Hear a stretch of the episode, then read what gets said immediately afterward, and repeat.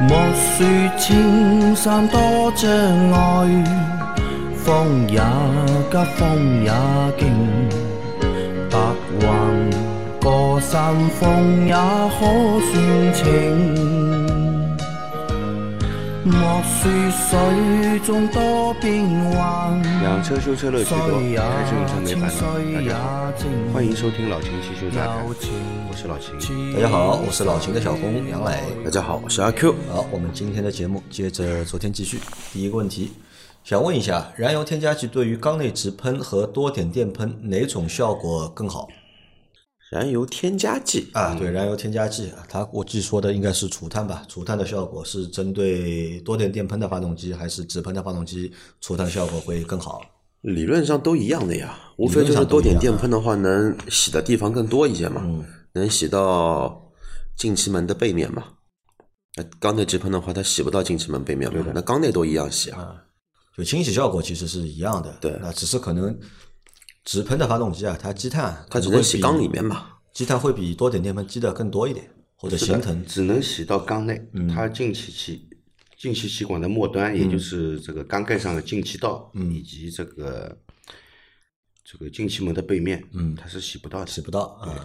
对，包括之前不是有位听众跟我一样的，之前福克斯一点八嘛，那车的话还有一个进气气管的翻板，嗯，像翻板这一块的话，哦，翻板的话应该也洗不到，对，翻翻板翻板都洗不到，对翻板也洗不到，只能洗进气道。那如果是这样说的话，那可能洗多点电喷的可以多洗一点，洗的地方更多一点。只能说能多洗一点，嗯但是效果这个东西呢，啊取决于你用的添加剂的这个东西是不是好。好好的啊，那我们再来看下一条，比亚迪 S 六手动挡踩刹车没有任何反馈，像是空的一脚就到底了，但是到底之后也会有刹车，也有 ABS 能踩出来，等于说没有刹车形成了。老秦之前回复和修理厂都说刹车总泵坏了，要换刹车总泵。可是前几天无意中急刹车踩出 ABS 之后，这个行程就恢复了。后来偶尔再出现这种情况，再踩刹车出现 ABS 后，这种情况就又好了。请问这个情况是立刻去更换刹车总泵，还是先不管它？这个刹车没有形成也是偶然出现，不是一直有的。这个很明显就是刹车总泵的问题，不要拖。刹车上有问题，嗯，你还想碰运气啊？胆子太大了。还是刹车总泵的问题。对，那它为什么就是之前能够一直踩不出，后来一下子又踩出来了？总泵里面你拆开看你就知道，它里面是个皮碗，皮碗这个皮碗肯定有问题的。啊，顶进去没翻出来，对，对吧？换吧，好吧换啊换吧。啊，刹车啊，老秦的建议你还是要换啊，不要就是抱有侥幸的心理。再下一条，秦师傅、杨老板、阿 Q 三位好，两个问题：一，我的大众途观 L 目前行驶七万公里，最近等红灯启动时松刹车有轻微抖动，正常吗？要怎么解决？清洗节气门、进气道、喷油嘴吗？二，换的一千公里保养的全合成机油，结果不到七千公里报警了，去四 S 店加了一升机油，中中招烧机油了吗？这个程度严重吗？要怎么解决？祝节目越来越好啊！它有两个问题啊，第一个问题是最近等红灯启动时松刹车有轻微的抖动，这个算正常吗？等红灯对吧？松刹车会有轻微的抖动，等红灯松刹车会有轻微的抖动，嗯，也就是起步的时候，对有一那么一点点轻微的抖动，是吧？对，呃，途观 L，途观 L 是一点四 T 七速双离合的，是吧？它呃2.0如果不是 T 很二点零 T 的，哦哦，没有，途观 L 没有二点零 T 的，只有 1.4T 的呀只有一点四 T 跟一点八 T 1.4T。啊，途观 L 的啊，对，途观 L 啊，途途途观观 L L 怎么会没有哦 2.0T 啦我看错了，我看我看成那个途观 L 了，途观 L 的话是二点零 T 的。啊，哦，途观 2.0T L 的不是途对安啊，途观 L 二点零 T 的。那那这个吧，应该是双离合变速箱的这个问题吧，有轻微的抖动双离合变速箱的问题啊，，应该是离合器部分的问题，离合器像是部离分合器部分的问题。嗯，如果很轻微，这个暂时不用去考虑维修的问题，就先不用考虑，对啊吧？如果很轻微的话，先不用考虑对，啊。那就是洗节气门啊、进气道啊、喷油嘴啊这种有必要吗？和这个没有关系吧？呃，也有相关性，也有相关性也会有相关性，嗯啊。你不行的话，你先洗一下吧，先洗。先洗一下。好的，那这是第一个问题啊。第二个问题是他换的一万公里保养的全合成机油，结果不到七千公里报警了，去四 S 店加了一升机油，中招烧机油了吗？这个程度算严重吗？要怎么解决？呃，七万公里了，出现烧机油的现象了，是吧？嗯，它那个是 EA 八八八二代的发动机，到后期是会出现烧机油的问题的。是会烧机油啊。对，后期是会出现烧机油的问题的。途观 L 应该是三代，是途观哦，途观 L 是吧？途观 L，途观 L，途观 L 已经跑了七万公里了。哦，差不多，差不多，差不多呀，差不多出来有好几年了。嗯对，差不多，差不多。那你看一下啊，你检查一下那个，检查一下它的那个那个废气循环法，废气循环法检查一下，其废气循环法，它那里有一根管子的，一直通到发动机下面的那根管子你，呃，拔出来看一下，就是连接到这个连接到这个废气循环阀这里的那个管子，你拔下来看一下。这个管子里面看如看果有没有比油啊较多的油的话，把废气循环阀换掉。如果有油的话，就把废气循环法里里面的嗯油如果蛮多的，嗯，啊、有比较多的油在里面的，你就把废气循环阀换掉，那么烧机油现象会改善的。会改善，因为这个发动机应该是不会烧机油。还有就是你看一下上次做保养的时候，你的机油是加到中位还是加到上上位？如果按照这个发动机，你是加到上位的话，也不至于说是要亮灯这个情况。上位到下位的话要不光 L 要的机油要量一升多蛮大嘞，的嗯要一升多嘞，途观 L 的这个车的加机油的五点机油五量吧，应该是五点五还还是五。但问题是，现在是四有的四 S 店有有这种机油吗？有可以帮你升级到就是让你跑一万公里的机油吗？好像要六点六升还是六点五升吧？呃，我记得大众 4S 店啊，应该有啊，没有啊，应该有，有肯定有。可以加让你跑一万公里的机油，在大众四 S 店里面有的呀，有吗？有的呀，黑桶的，黑桶，啊，其实就是美孚，就是美孚机油那个黑桶的，有的。那应该机油应该不会有问题，对，看一下油那应该个，不会有问题。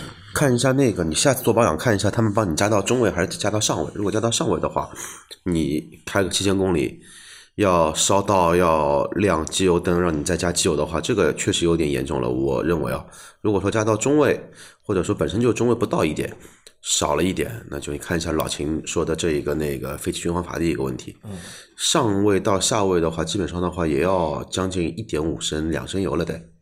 对，那个其实哎，不应该叫废气循环阀，那个叫通风阀，啊，对，曲轴通风法。对，叫通风阀，好的啊，那就在就在那个气门室盖的上面。基本是在上面。对，它有一根管子是连接到这个发动机下面的。你看啊，它有一根管子的，你把那个管子拔出来看一下，看一下里面的油是不是很多。如果里面有很多油的话，有一点油是正常的啊。如果有油比较多的话，你把这个阀给它换掉，换掉那个会好很多。好的啊，但是这个阀就是啊，如果去 4S 店换的话，你自己也不要注意的，因为那个阀好像分好几种，必须换同同样型号的。啊，好的啊，那再下一条，三位老师好，这是啊，还是福克斯一点八更换过进气机管后，早上点火启动发动机时会吱吱的响两下。最近我听到有三次了，像是金属摩擦的声音。最近更换过电池、发动机皮带、张紧轮、火花塞、机脚垫，清洗过喷油嘴、进气道，汽油滤芯也换过了。大概是什么原因会这样？谢谢解答。早上点火启动发动机时会吱吱的响两下，这个他这样的描述我没办法判断的，只判断是不说了呃嗯对对，你说会吱吱的响响两下，这哪个部位发出的声音？嗯你也没说清楚，那如果是在发动机部位，一般是不会的呀。发动机上面如果要吱吱响的话，也只有皮带部分会吱吱皮响，带会吱吱啊响。其他的应该不会的。如果是要么上就是哪个舵轮轴承坏了，如果对是，但是他换过了张景伦 嘛，换了发电机皮带 啊，发动机皮带，张景伦对吧？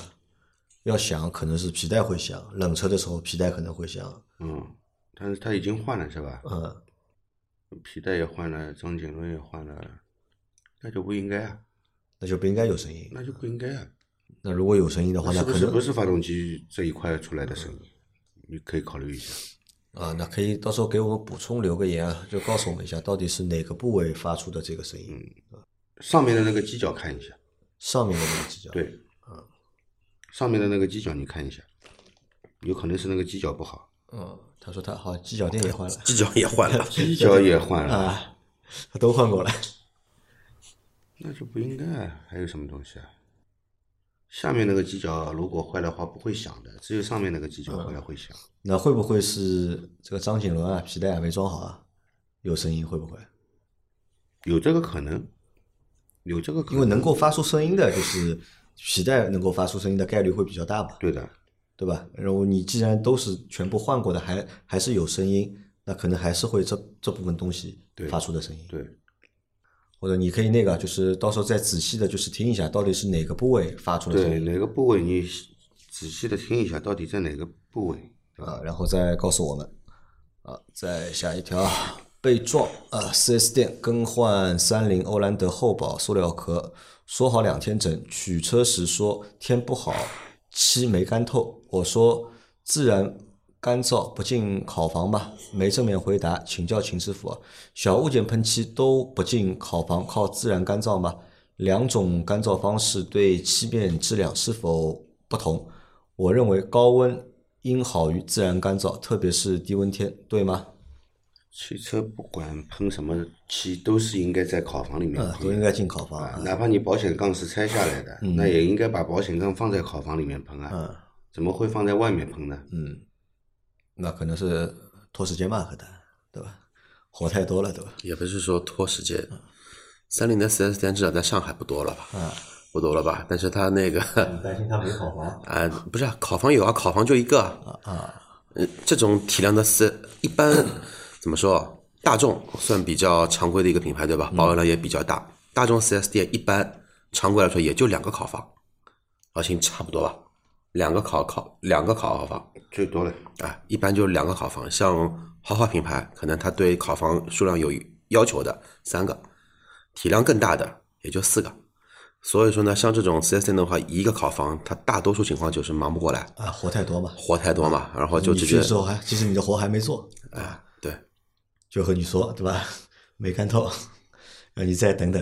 啊那 不管是大东西还是小东西，就是喷漆啊，都应该是进烤房的，对，对吧？不会是自然就是干燥的自然干燥是路边摊的修那种专门修哪里啊？专门修出租车的啊、拿个灯那照种一下，啊快修，半小时帮你漆喷好的。那个呢，连那个那个那个叫什么红外线的灯泡都没，都给你拿一个钨丝灯直接烤着。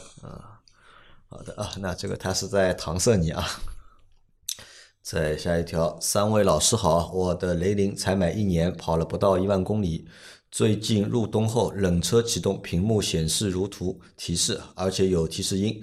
这个提示原来一直是没有的，百度了一下，说是自动拉手刹的功能开启了，但这个功能本但这个功能本来就是开启的，原本原来就是没有启动专门的提示。另外有答案说是电瓶低电量预报，可是，一年一万公里，最长防置放置不开的时间跨度不超过一周。按理说电瓶不会这么快坏，而且低电量为什么会误报这个？求三位老师答疑，这个究竟是什么引起的提示？对车辆有没有什么影响？谢谢啊，老金有看到那张图吗？嗯，看到的，看到了，是一个什么标志？